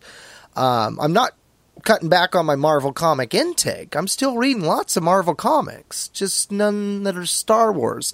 And part of that too came into, you know, I was getting Nate's digital copies and then Marvel pulled this, you know, you'd get issue 1, he'd buy the physical copy of issue one, give me the code, I would get a digital copy of it. And then about issue number three on some of the series, the code suddenly gives you Marvel Comics Wolverine number one and Avengers number 45 and no Star Wars comic. like, wait, what? I, I, thought the code was broke or something. And turned out that that was just, that was their new marketing plan. And so that became a big pain because it's like, okay, well, well, that, that now I, I'm not going to be able to follow at the moment. And, and which gets into that paycheck to paycheck thing, which I'll come back to. I am living paycheck to paycheck more often than not, especially when camping comes, because all the additional funds end up going for the big trips or sending my daughter off to a dance seminar or a dance class or learning some new routine. So when those events come in, my Star Wars budget drops or my Marvel Comics budget drops and you know, if you have a comic store box where they hold your comics for you, you know, even though you your money drops, the comics in your box don't. They just keep coming and piling and piling. So I've got about a six inch pile of comics, you know, that I'm I'm slowly digging out. But they finally Marvel pulled their heads out of their proverbial and we got the digital comic codes back. So I missed what I think maybe three issues on the monthly runs there. Uh, but so I, am back to that, and I'm I'm reading them on my phone, which you know, I've got a tablet. Finally, we finally got a tablet. I should get this app on there so I can at least feel like I'm reading a comic because that's the biggest thing that's slowing me down from digesting them as much as I once was. Is that it's just not as fun on my phone. Although when I do go camping, I bust out and I read a lot of comics while I'm camping, so I'm catching up there. But that has been the big hit. Is is that? I mean, that I would look forward to the new comic every week because, like, oh, you know, is the new Kotor out? Is the new Legacy out? Just the dying to get to know more about that. So so that's something I, I struggle with as well. And, and I finally, you know, I find myself constantly analyzing, you know, what about my collection and, and collecting do I desire? Because when it was Legends, it was all about the paperback. You know, I had to have the paperback copies of everything and I had to have the single issues of the comics. Well, when it switched to canon, it was like, well, I don't need to go single issue now. And I was thinking I could be like Nate, get those hardcovers and have them on my shelf with the other ones. It looks really nice, sexy, very attractive but then it, then it was just the price tag thing, and then they had those ones. So I was like, okay, I'll just go this route. I plan on eventually buying them because I want that sleek, sexy route, man. It looks it looks sophisticated, adult like even. And you know, when you've got this many toys around you, you want to look as adult and professional as you can. So, you know, yeah, I, I eventually I want to get there, but I'm constantly going back over that analyzation of that stuff. So I, I, feel you on that regard, as I'm sure you probably knew I would. Uh, one of the things you mentioned earlier about the rebel base showing up and, and the cells uh, that you want to point out made me think about something. You know, if Yavin was the rebellion at the time and the Death Star showing up, it's going to wipe them all out. It makes me think something though about rebels with Kanan and Ezra. Either they were there in the fight or on the planet, already dead, or they were off somewhere and it didn't matter what happened to the rebellion because as long as they were alive, the rebellion could live on through them. It was just something I hadn't thought about before. You know, now Rebels is really pushing us into that realm of, you know, we're seeing this cell getting close to Leia's cell, getting closer and closer to the point that they may end up being just branches of the same cell. Uh, it, it, definitely makes me interested in what what you you know think about that. Um, another thing too, we've talked about it before, is the new empire. Um, you know, we're definitely seeing an empire that's not as evil as we once thought. Uh, its leaders, you know, they're the evil. Palpatine, Vader, and and the the ones that Palpatine hand selected and hand groomed. But overall, I think that what you and I and a lot of other people are struggling with is that we need to unlearn what we've learned, and this definitely is not the empire that we thought we saw in the original trilogy because clearly there were a lot more things happening on the station, a lot more personnel and stuff that we didn't see that that alienistic, uh, sexist d bags that they once were are a little more open. Um, so I, I I'm with you on that aspect of it doesn't feel right. Uh, you know, it feel it's like I would feel more. It would feel more right if the First Order was the way that the canon Empire is being portrayed now. Like like they've evolved and learned a little bit but I, I, it's that jarringness too that and I and I think that it comes back to you know we've had so many books where the empire truly was the biggest evil the galaxy saw that I think it's hard for us to, to shift gears. Now, we hit a lot of things there. So first, thank you for writing in, Andrew, of course. Uh, but uh, let me kind of take this bit by bit, the way my thoughts were churning there as we went along. I think that on, on the whole issue of the Empire and bringing in more diversity into the stories, and there's a lot more diversity in the stories now, uh, and that is somewhat of a controversial point for some, where we're talking about uh, more female characters, lots and lots of female leads, uh, not a lot of new male leads being introduced. Uh, a preponderance of more gay characters, certainly more than were in the Legends continuity, and and trying to go for more of a racial diversity to the stories. Uh, Aphra, the way we see her a lot of times, is one of the few characters that you could think of as being designed around what seems to be sort of an Asian facial appearance, as opposed like a generically Asian facial appearance, as opposed to just going, well, a character is going to be white or black because that's diversity. What gets me though is when it comes to the way that diversity is being handled in Star Wars right now, it strikes me that it feels like sometimes it's for diversity's sake but there's a case to be made for the idea of more representation. And I think if you try to put those two things side by side and boil it down, what it really comes down to is questions like okay, does having this character be female or gay or bisexual or whatever, someone that's not male, straight, etc., etc., etc., does that actually matter from a story standpoint? And if it does actually matter, then what is that significance doing? Is it showing us that diversity actually matters to be part of the story because you have different types of characters, or is it overdone and just there eh, being shoehorned in essentially? If it doesn't make a difference, if it really doesn't make a difference if Rae Sloane is black or white, if Rae Sloane is female or male, gay or straight, whatever, um, if it doesn't, then does that actually show equality because the characters' gender, sexual orientations, and everything can be interchangeable? They're all equally strong characters?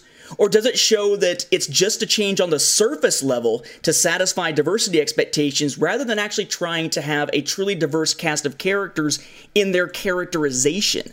Um, personally, I don't care what you identify as, as long as I can identify you as interesting, as a worthwhile contribution to that story and, and it's tough to say whether some of these characters are fulfilling that role. And I think that the the constant tension between Sana Starros, I still will never forgive you, Marvel, for the Sana solo clickbait bait bullcrap. But it does seem like there's a story aspect that actually plays out related to Sana Starros having previously been in a relationship, either gay or bisexual, with uh, Chelli Aphra because it plays into the interactions of those characters, how they deal with each other, how much trust they put in each other, and, and sort of how Sana a lot of times reacts to the other characters when dealing with Aphra, like, can we just shoot her? You know, that kind of thing. Um, that kind of thing would matter. But how much did it matter that Sinjir was gay? Well, not it, it, it could, he could have been a straight character, Conder could have been a woman, or vice versa. It still could have played out the same way. So, except for a few moments in his character, did it really make a difference that he was gay? And is the point that we're all human and it doesn't really make a difference? Or was the point meant to be somehow that this is something that has to be there and it's supposed to be a significant thing that he's gay rather than straight because there are so few gay characters? And was that put in there for that aspect instead, as opposed to serving the story? It's, it's always going to draw the controversy, but I find it interesting that diversity has is such a double-edged sword when it comes to the storytelling that it's almost like you can't win for losing, you know, uh, or damned if you do, damned if you don't. You can be diverse, you're always going to be accused of it being shoehorned, or if you're not diverse, you're going to be you're going to be blasted the other way and there's always going to be those who will find what you're doing and, and be able to pick it apart when it comes to the empire though i find it interesting that you know the, the empire definitely does seem to be straying away from the legends approach to it it's like legends took the empire and based it essentially on nazi ideology that there is a master race, there is a master uh, species in that case, there is sort of a master gender, etc., etc., and therefore there's all kinds of racism and a hierarchy within the empire and so forth, as you would expect. But the rebels, they're more diverse. They've got all kinds of aliens and such among them. It's how Lucas designed the rebels versus the Imperials for the films originally.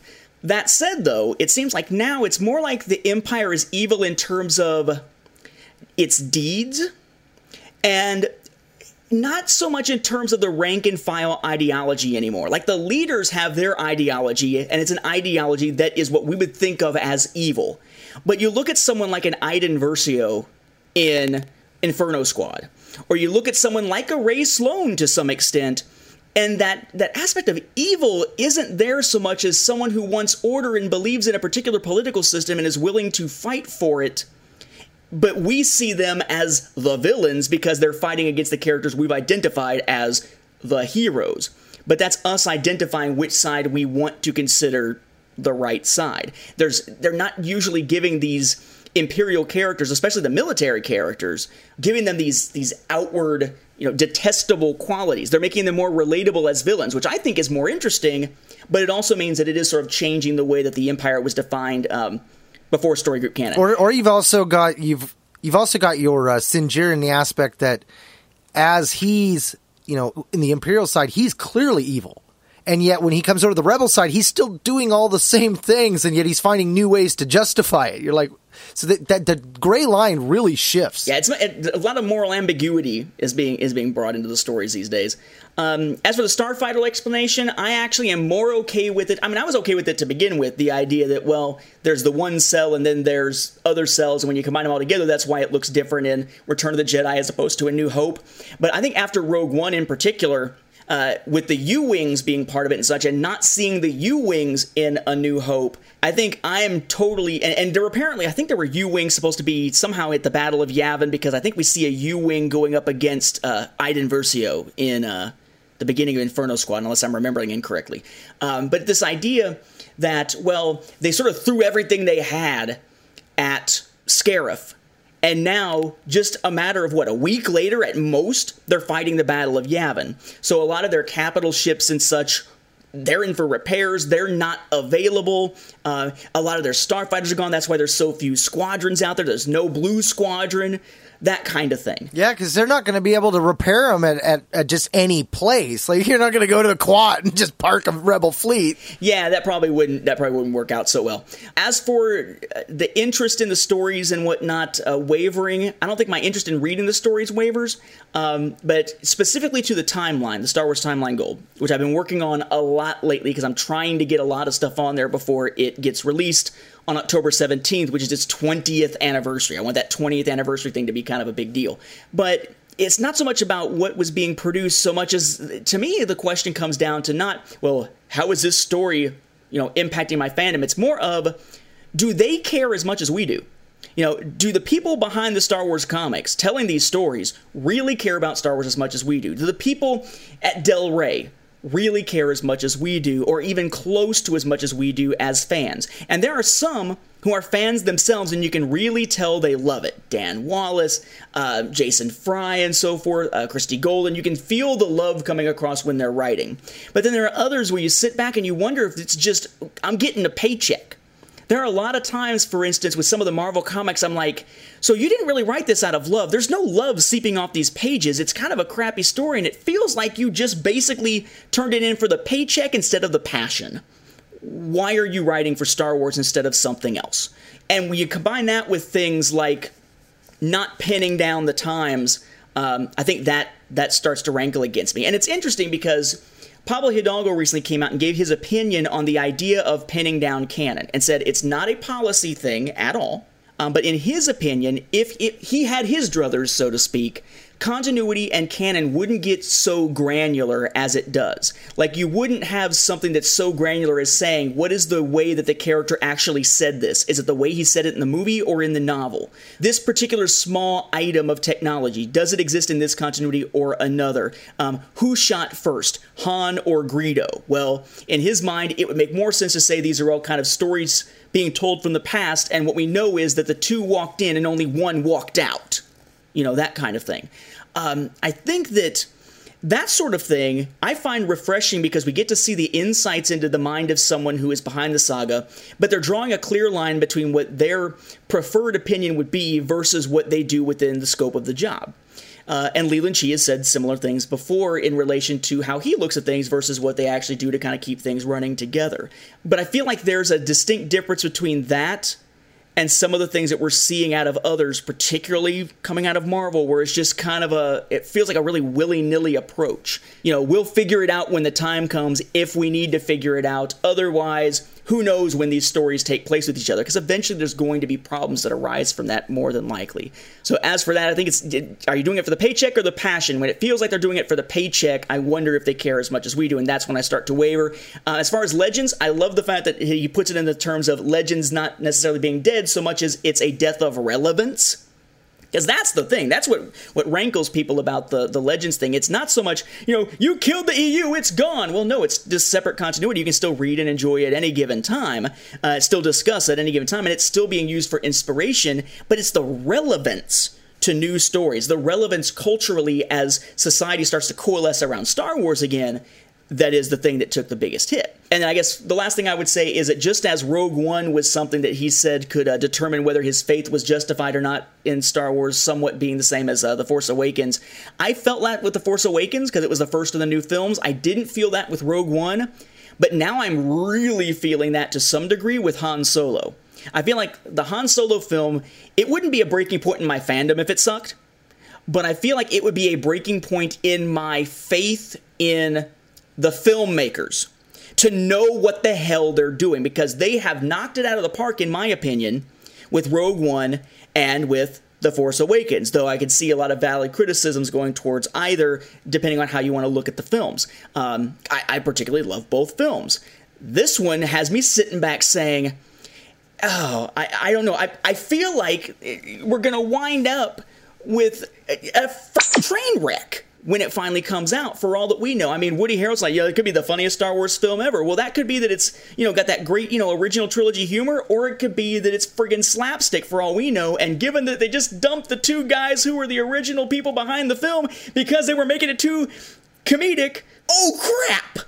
So I don't know. I, I wonder how that's going to work. I think f- for the first time since The Force Awakens, and really the only the second time for anything Star Wars, to a large degree in many, many years for me. The Han Solo film feels like it actually could be something that will perhaps alter my level of faith in a particular group of creative talents. Wow. We'll see. You used the exact same words that I was thinking of as you were putting that together because I'm in that same boat. I mean, for me, Han Solo was the canon character I loved. I always loved Luke and Legends, but it was Han's life in Legends that really helped me enjoy the character even more. And now that we've seen a different outcome for Han, I do not like what they've done with the character in that regard. Like I feel like Han has got the shaft, just the family life, the you know his buddy Chewie. That you know they were not together. Like to me, Han literally being solo for so long bothers the hell out of me. And to go back to this era, I mean, you know, now I, I'm, I'm open more to the idea that okay, they were really going to go anywhere with this, and and these characters may not be at all what I thought they were before. So for me, the the idea that Han is now go, we're going to go back to Han's backstory and and tell it. It's like he was an interesting enough character. Like if you drop this, like I might not ever want to know more about Han anymore. Like you may have just ruined him more than Han no longer shooting first for me. I mean, you could argue all day that that's a fundamentally small change, and some people can argue all day that it's huge for the character being a scoundrel or not. But that shooting first incident is small potatoes compared to an entire film about the character. Like if you botch that, yeah, the faith is out the window. I mean, I've I've been worried about how the story group has worked for a long time. That the background story that Nate was talking about earlier, those parallels and stuff, finding out how it operates are things that I have desperately wanted to know. And the more information I get, the more worried I am because it's like, hey, we're hands off. Do what you want. Nah, nah, no, you can't do that. That's too bad. Oh yeah, do what you want. No, you can't do that. That's too bad. Ah, do what you want. You know, maybe you should think about doing this, but nah, hands off. And I worry about any franchise that has no exit strategy to their story. And when you're telling an ongoing story, I get that you can't exactly have an exit strategy for the overall story, but you can for each plot. And if you're making it up as you go, there's very little in the realm of exit strategy. So this could go off the rails really fast. And I'm like you, I'm worried that my fandom is going to be what suffers. So I guess the last thing I'll say on that whole Han Solo thing is I think back to a report that's been a while, and maybe it's been debunked since then. I'm hoping it has been. But there was a point at which there were reports out there pointing out that this is the story that will explain how Han Solo got his name, but that it was being interpreted not as, as he got how he got his reputation, but that this is how Han Solo got the name Han Solo because his real original name was not Han Solo. That I think is one of the things that if it is done is going to drive me up the wall if only because of the aspect of, so you're telling me that he never told his own son or Leia, his wife, what his real name was? So, in theory, right before The Force Awakens, they could have been walking out in public and somebody would have came by and said, Hey, Mikey! And Han would have turned and everybody would have been like, Why are you responding to Mikey? Uh, that's not good. That, that, that I don't know. I, want to see where they go with it. I have faith right now that Lucasfilm is going to try to make sure that this turns out well, um, and that the love of Star Wars will come through and it'll come out just fine. But there's another part of me that says if any of the films is gonna go down the tubes, this one is the one that seems to be kind of preparing for it. Like, like most of the films could have fallen into, uh, to pardon my French, the shitter. They could have fallen into the outhouse waste pile. Um, but most of the films managed to not plan to do that and just jump over the waste pile. Whereas it seems like the Han Solo film is like putting on its galoshes. Going waiting. we know it's gonna happen. Okay, uh, we have two more here. Uh, well, real quick, ones. I yeah. I have to throw out there. Uh, it was confirmed by Kathleen Kennedy. It is his reputation and Okay, not the actual God. name. Thank God. You can breathe, bud. Okay. Oh, yeah. It's actually Lando who's using a nom de plume. Damn it! All right, this one comes in from Kenny Crayley with a trio of questions relating specifically, or a few questions here relating specifically to uh, the Marvel comics, which we delved into a little bit here, and certainly delved into a little bit at the end of our uh, last episode, uh, where I wound up on a rant. He says, Hello, Mark and Nathan. Love the show as always. My question is what are your opinions and thoughts on the current state of Star Wars comics at Marvel? For me, while I enjoy most of the titles currently, like the ongoing Star Wars series, Poe Dameron, and miniseries like Han Solo, a few things I do ponder. Number one, how come we don't have a new canon timeline in the comics like we do for the novels? Number two, why is Dr. Aphra getting so much hype now that she has her own ongoing series? And number three, why has the focus for the comics been so much on the original trilogy? Also, do you guys think Marvel will expand the comics to other eras like the prequels and or sequel trilogy era or Rebels era? I like most of the comics for Star Wars at Marvel, but would like to see something different here and there. Thanks, guys. Keep up the great work with Star Wars Beyond the Films. May the Force be with you. As always, sincerely, longtime Beyonder and loyal listener, Kenny Crayley from Ohio. Let me take a stab at this real quick, because I, if I don't, I'm going to wind up on a rant with this. So let me just try to be succinct and say, I got to get my opinion out of the way, because Mark needs to talk. So, how come we don't have a new canon timeline in the comics like we do for the novels? I would like to say that it's because of a design decision for space, and maybe it's just they want to use that interior cover for something else. I think probably the more obvious answer is because they don't know when the comics happen. Because they know that most of their comics are between A New Hope and The Empire Strikes Back, but if you put a gun to one of their heads, they wouldn't be able to tell you what order they happen in, which is insane. Like, when does the Chewie one take place? Oh, here and there. When would the Han Solo miniseries take place? Well, I think it could probably take place here because as you're reading the comics, there's sort of like an ongoing present. And, well, if something's released around the same time as something else, they're being told at probably about the same time. You could sort of assume that. Well, it doesn't really fit in here. Okay, well, then find a spot where there's an opening and stick it in. Remember, we prefer that fans make their own timelines. Ugh. Anyway, um, so yes, I think that the good answer would be that they just haven't thought of it, they just weren't planning on doing it, or it's some kind of design decision. But probably more realistically, they don't know when the hell anything takes place. Um, two, why is Aphra getting so much hype now that she has her own ongoing series? I would argue that it's because she is really she and her companions for that series, um, primarily Triple Zero and BT One, although Black Krrsantan is in there. I mean, she's really the only new character introduced within the comics that has caught on with anyone. She is essentially the Marvel Comics version of, when it comes from a legend standpoint, of like a Thrawn or a Mara Jade. She's the one that people have found interest in, and they're spreading around to other stories. And that works because I love the Aphra character. I think she's fantastic. I think she's cracked in the head but it's kind of cool to see them finally fleshing her out some more and giving her a chance to shine on her own rather than just being alongside uh, of Vader and sort of being a pawn of him. But a lot of hype is coming around it, I think, partly because she's a really well done character and kind of quirky, uh, especially with, you know, sort of the darker side of the personality. Uh, sort of like, what if, you know, what if Indiana Jones was a Sith? But at the same time, if they were going to focus on any characters they've created from the Marvel comics, who else are they going to focus on? Is Sana Starros gonna get a series? And maybe we'll get the backstory of the whole deal where she called herself Sana Solo and all that crap uh, to play with some more clickbait. I mean, who else do they have? And then, uh, why has the focus been on the original trilogy? I think it's because uh, a lot of focus for a while was on the prequel stuff back uh, in Legends, particularly because the Clone Wars cartoon series was out. Um, they are able to connect the original trilogy to the sequel trilogy quite well and to Rogue One and such. So that era and its characters are what they're really trying to market at the moment. Um, so the original trilogy characters come out. They're trying to bring back sort of that fan base um, that saw that as sort of the true Star Wars as opposed to uh, the prequels. It does seem like a lot of the folks, even within Lucasfilm, have sort of a, a negative connotation of the prequels, but less so for the Clone Wars, which is an interesting dynamic. But surely they're going to wind up in other eras. We got a little bit of sequel trilogy era stuff, um, though not much right now. We've got a little bit going into the Clone Wars type of era and the prequel era with stuff like uh, Obi Wan and Anakin. We got the Mace Windu series that's coming out, but I don't see them doing that in a big way anytime soon because it seems like they're really going to try to keep fixating on uh, the best selling characters and the stuff tying into their newest movies. Um, at least that's what it seems to me. That seems like that's more of a business decision than a creative decision. But I think that goes back to what Andrew mentioned. I think it was Andrew.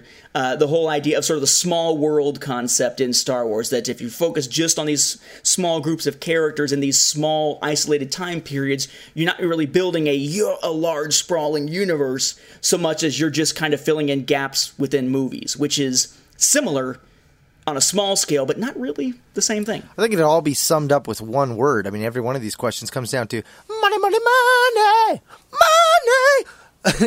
You've got Marvel going full speed ahead. They're focused on quantity, not quality. They're ready to kick out as many comics as they can because, hey, it's three ninety nine a comic.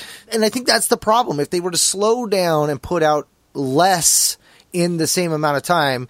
But they're, you know, they're a huge entity in themselves. They're like, we can do this is small potatoes for them. You know, I mean, when you think about what they're doing for the other characters and stuff, doing three or four comic lines at one time of Star Wars isn't a big thing to them.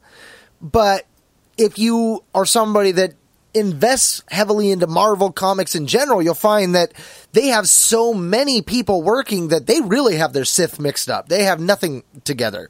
Uh, you know, you've got characters that are literally in two places at the same damn time all the time because they don't know what the left hand's doing from the right. Uh, so, so that's to me, that's the one thing that Marvel could really focus on is backing down on the amount of lines they have. Maybe do just one or two and offset them. You know, do do two lines where they're coming out every other uh, week kind of thing. So you get one every week, but you're bouncing from one story to the other. Let them tell those out and work on you know, when you want to do your crossover, don't have five lines that are crossing over. Tell your story and then have it cross over into events later or something like that. You know, work at that direction where you're really getting a better quality of story.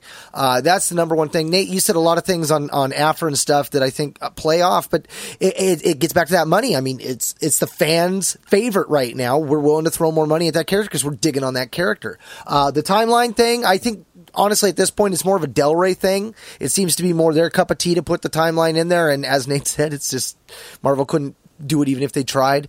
Exploring other eras, I think yes, but I think the problem is it, you're only going to see it in pre-established eras. So until a film goes to an era and and bridges it out, we're not going to see anything old Republic era. We're not going to see anything in a legacy type era. Uh, you know, a canon relevant to 140 years past A New Hope or the Battle of uh, of Endor. So you know, while I, I would love to see that, I don't think we're going to see it until they go there in the actual film form. It seems like films are leading this dance. And lest we sound as though it's just, you know, bashing Marvel all the time, I mean, I'll say there are some Marvel stories that I have really enjoyed. I mean, I think that the way that they approached getting into the Darth Vader series originally and introducing Aphra was quite good. I think that as weird as it was, Screaming Citadel was quite a bit better than Vader Down. They've done some good stuff. The Poe Dameron series, while seemingly filling an ever larger gap in what should have probably been a very small gap between Before the Awakening and The Force Awakens, is telling solid stories. It's it's that sometimes there's a, there's just things that just aren't working. But lest this be just about you know, story preferences. There are probably people out there who love the Chewbacca series who think that was Leia when it came to the Princess Leia series. There are people probably out there who absolutely love the things that drive me nuts and that I didn't like.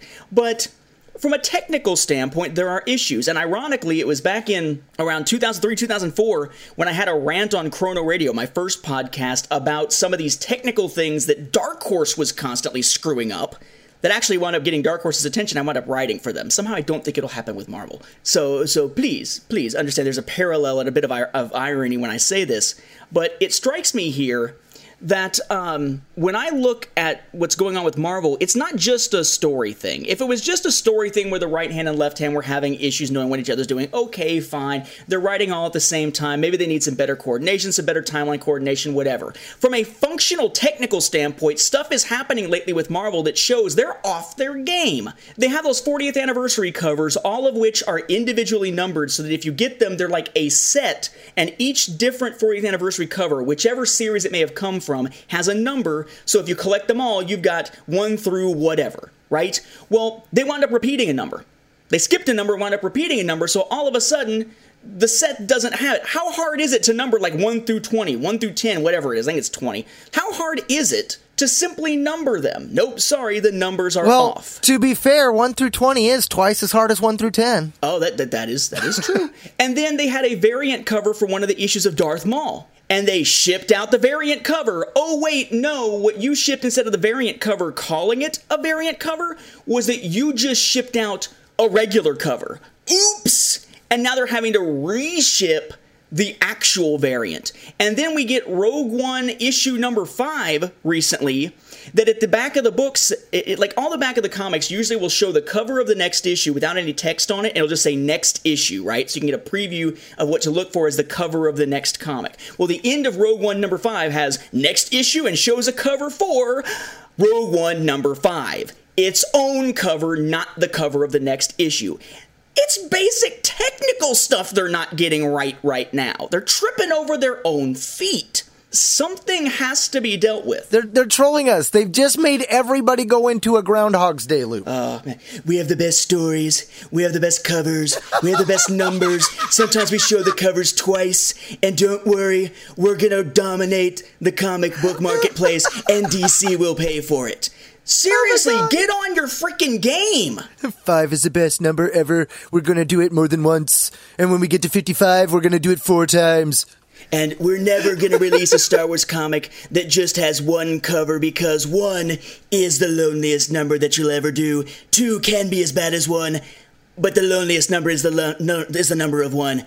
Believe me, that I can tell you. Sorry. Anyway, my bad there. Just yeah, I don't know. The Marvel thing just drives me nuts. I continue reading. I continue hoping for the best. I continue enjoying what I can enjoy, but just from a from a mechanical standpoint I'm, I, I am amazed that we are still getting issues without them saying, okay, this series is going to go on like a six month hiatus because we can't get our shit together. I'm amazed we haven't have giant hiatuses yet.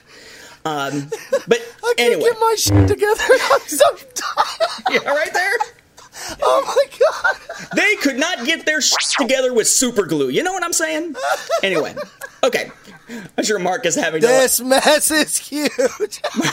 Mark's gonna have to like mute himself and curl up on a fetal ball on the floor as I read the next email because he's not gonna be able to stop laughing.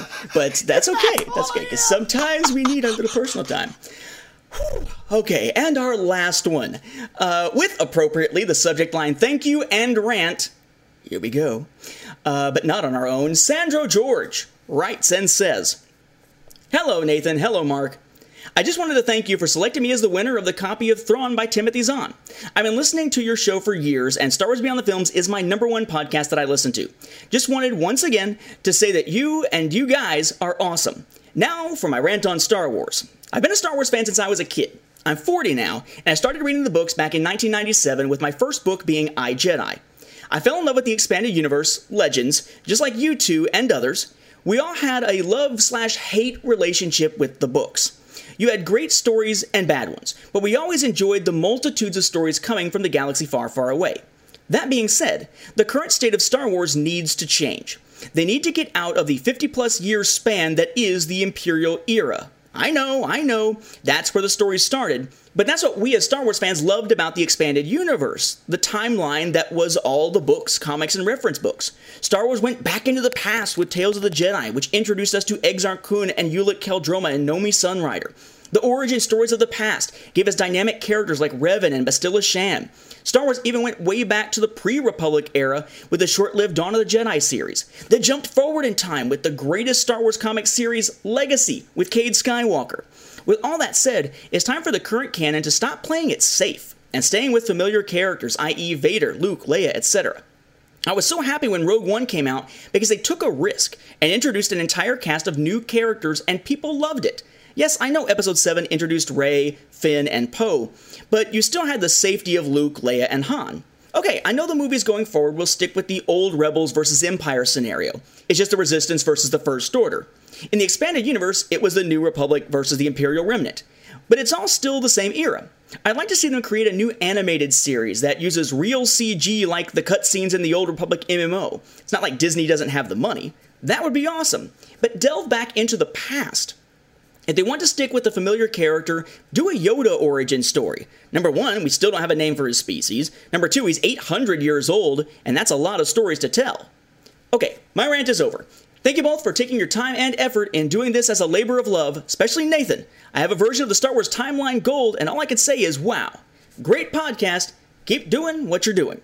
Sincerely, Sandro George. Indeed, I had. I still remember the first time I printed out one of those timelines. I didn't even know anything about this Nathan P. Butler cat, and I was Oh, just those- like, those poor trees. "Oh man, I was do my poor printer, man. I had to go out and buy more ink. I had no paper. I was doubling them over on each side. Got it all mixed up. It was a nightmare. I was so not prepared. In fact, and, and I just got your uh, uh, uh, Saga on Home video book, and damn, son, the details you put in that too. I love the little asterisks at the bottom. Like almost every page is like a little added little tidbit. I'm like, oh, this is kind of fun.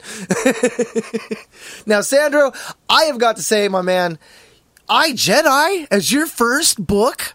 That is a story I want to hear. I want to hear your experience after reading that. Like next time we see each other, or maybe your next feedback. Like I want to know, you know, where that left you. You know, what was the impressionable Sandro thinking after that moment? I mean, I, that's one of my favorite books, aside from Star by Star, which came much later. So I Jedi had a really good run as my favorite all time book. So I, I would, yeah, like I said, I would love to know more about that uh, and what you say about getting out of the Imperial era you know, that resonates with me because after we left that era in Legends, that's when I really enjoyed more of the stories.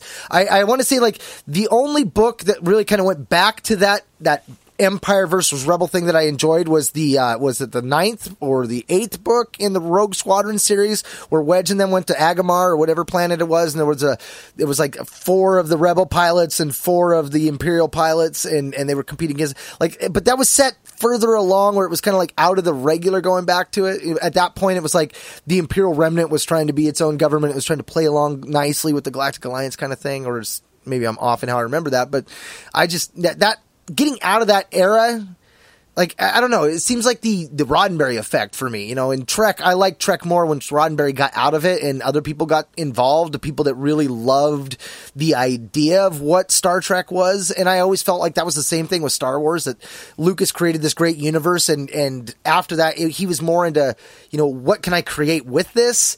And he would create new things out of what was there. Whereas the other fans, they saw what was there and they wanted to create new things with what was there, not recreate it all the time. So I don't know. For me, like that, that resonates as well. I like they definitely do need to get into more eras of storytelling. Hopefully, that will come soon. I think there's a misconception because it took a long time for us to get, say, Dawn of the Jedi, and before that, Star Wars Legacy, and, and, and eventually getting to the point where, you know, it was after the Bantam era where we finally got New Jedi Order, Legacy of the Force, Fate of the Jedi, and such. I think there's a misconception of, well, you know, the Legends continuity, yeah, they went far into, you know, they went into the far future, they went into the far past, but that was something that happened later. That was something that happened after a long time of already having a bunch of stories in other eras. But no, Tales of the Jedi was one of the early comic series produced by Dark Horse for Star Wars. Not the first, but one of the handful of the first ones that were original material rather than being just reprints of the old newspaper strips. So, I mean, they were taking those chances early on, but I think that to me at least, my guess would be as to how they're approaching this. I think it has to do with the difference between how Lucasfilm and the story group is approaching Star Wars versus how Lucas did. And a lot of times, I would say the story group has a potential to have a stronger approach than when Lucas was in charge because they are at least paying attention to the various things that are out there. So hopefully there won't be a ton of contradictions and hopefully you know, we will wind up in a situation where we don't have a bunch of wrecking balls coming through, like, oh yeah, by the way, Anakin had a Padawan. Enjoy. Oh, that's going to screw up three years worth of stories and tons of comics and books. it's my saga. Eat it. You know, and having to retcon things like that. Hopefully, we won't have the big changes because those who are sort of the Lucas now and those who are actually producing the licensed works are theoretically working significantly closer together with sort of a shared, if not vision, then at least trying to make sure that you know there's sort of a plan. But one thing that Lucas did that I think it it, it wound up when it went away, it's actually what caused some of the issues with Clone Wars to some degree, or actually to a large degree, I would say. Um, but early on, it was frustrating to us, but now looks like one thing that perhaps was sort of a saving grace in terms of allowing them to move into other eras. And that's that Lucas initially, when the expanded universe launched in 1991, gave Lucasfilm.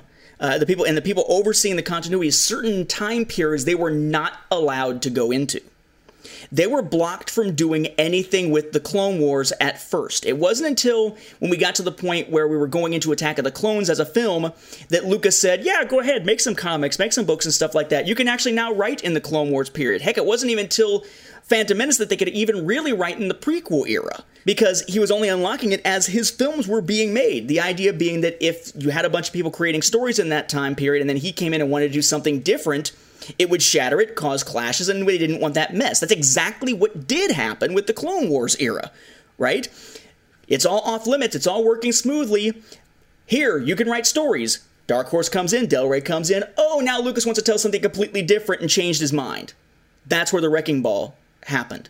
Or looking ahead towards the future. The sequel trilogy era was blocked out. I want to say it was 25 years after A New Hope, uh, or it was 25 years after Jedi, 30 ish years after A New Hope, uh, with the idea being that, you know what, after that point, you can write uh, to get there, but beyond that, nope, that's room for a sequel trilogy that Lucas might make. And eventually, when Lucas came out with the, well, I only ever meant I was going to make six. I never talked about sequels. Surely I didn't. You don't have me on the record for that or anything, do you? Then they said, oh, well, if there's only ever going to be six, there's no sequel trilogy. Now we can open it up and do something like Legacy of the Force and New Jedi Order and that sort of thing. Now we can. Play, children, play. But at first, because they knew which eras they couldn't mess with, because that's where new projects would theoretically go into, it not only allowed them to play in far flung eras, I think to a degree it encouraged it. Because it let them go to places where they could do their own thing and create their own state of the galaxy without having to worry about what's happening in the prequels, for instance. So, prequels may get made someday, but we can tell stories thousands of years before, and it's all good because even that won't directly impact the prequels, hopefully, enough so that it all still winds up working. Or let's jump a thousand or two thousand years into the future, or whatever. With the story group, it doesn't seem like they're putting anything off limits. And in doing so, that means that any era, any subject, any characters, any topic is possibly fair game for some big thing they want to do in the future so they can't do anything epic most of the time in the books or comics or anything like that because it may be, you know, stepping on the toes of something they want to do in a film. But they also can't really do anything groundbreaking in a particular other era because, for all we know, they may someday decide they want to do a movie or a TV series in that era. And it's that sort of caution saying, since we might want to play with it, you can't do anything. Well, I mean, they did that before. But in saying, since we might want to do something here, you can't do it, in saying that, it made everything else fair game. But they're not delineating anything right now. So really, nothing is fair game. I'd love to see sort of the, the story group put together what you might think of as like a 10 year, 15 year, or whatever year plan of just what eras they want to flesh out.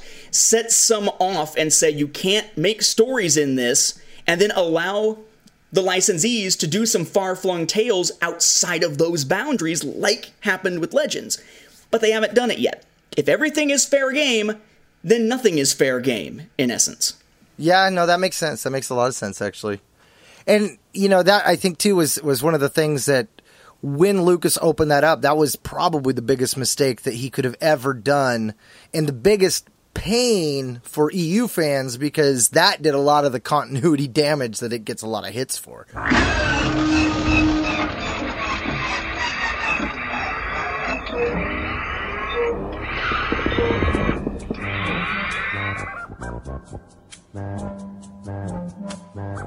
I'm busy. Well, now that about wraps up this episode of Star Wars Beyond the Films. We'd like to thank you once again for hanging around with us as we ponder on sharing our fandom. And a huge Starkiller base size thank you to our editor, Michael Yankovic, for applying his editing, mixing, and mastering skills each episode of Star Wars Beyond the Films for your listening entertainment. And for helping keeping us going. Dude, seriously, we love you, bro. And remember, you can always listen to our episodes streaming online on the Star Wars Report website's Second Airborne Division of Podcasts at www.starwarsreport.com. Episodes are also available on Stitcher and on iTunes, which we always encourage you to leave us a review while you're at it, especially a positive one. They go farther. Uh, you can also find links to our episodes on both our Twitter and our Facebook pages at SW Beyond Films, or just type in Star Wars Beyond the Films in your search bar. Hey, but no matter how you get there, be sure to like our Facebook page. It is the best way to interact with us. It's our own home one, if you will. Not only can you post comments to us about the show, we love interacting with you fellow fans. So if you have any Star Wars and or Legends questions, or you just want to comment about a past episode, fire off. You can always email us directly at swbeyondfilms at starwarsfanworks.com. Now, lastly, before we go, we wanted to mention to you our sponsor, Audible. If you go to audible.com, that's www.audibletrial.com slash Star Wars Report, you get a free trial run of audible.com to see what they're all about. Our sponsors, they have more than 100,000 titles. You can explore the Star Wars universe, the expanded universe, or the Harry Potter universe, or any other genre without risk of being stuck with a book you flat out hate, because Audible members, they can exchange any book within 12 months, that's one year, with no questions asked. So, in this digital age, if you're thinking of making that switch from the page to the audiobook, or you just don't have time to read a book right now, Audible just might be right for you. Hey, Andrew liked it! Yeah! If it's good enough for our man Jackson, it's good enough for you. So, once again, for Stars Beyond the Films, this has been Mark and Whistler And Nathan. saying thanks for listening and may the Force be with you. And don't quote us the odds that next time we do a feedback episode, we won't have any hanging on from, you know, a year ago. Mm-hmm. Or what are the odds that we get just so into diversity and other things that we just put our foot deep down our own throat? I'll probably do it. I don't think that's anatomically possible. I'll find a way. Much like many of the things that that's nah, I'm not gonna do a Scaramucci joke. Never mind. No Scaramucci jokes. No. Oh, what? You, you didn't see the one about the co- the milk with the expiration date? it's nope, still fresh. Nope, it's fine. It's fine. I just. Uh, uh, I want to find have Jabba at one point in Huttese being like, "Hey, I'm not like Ziro. I don't try to suck my own tail." hey, what are you trying to say, Jabba?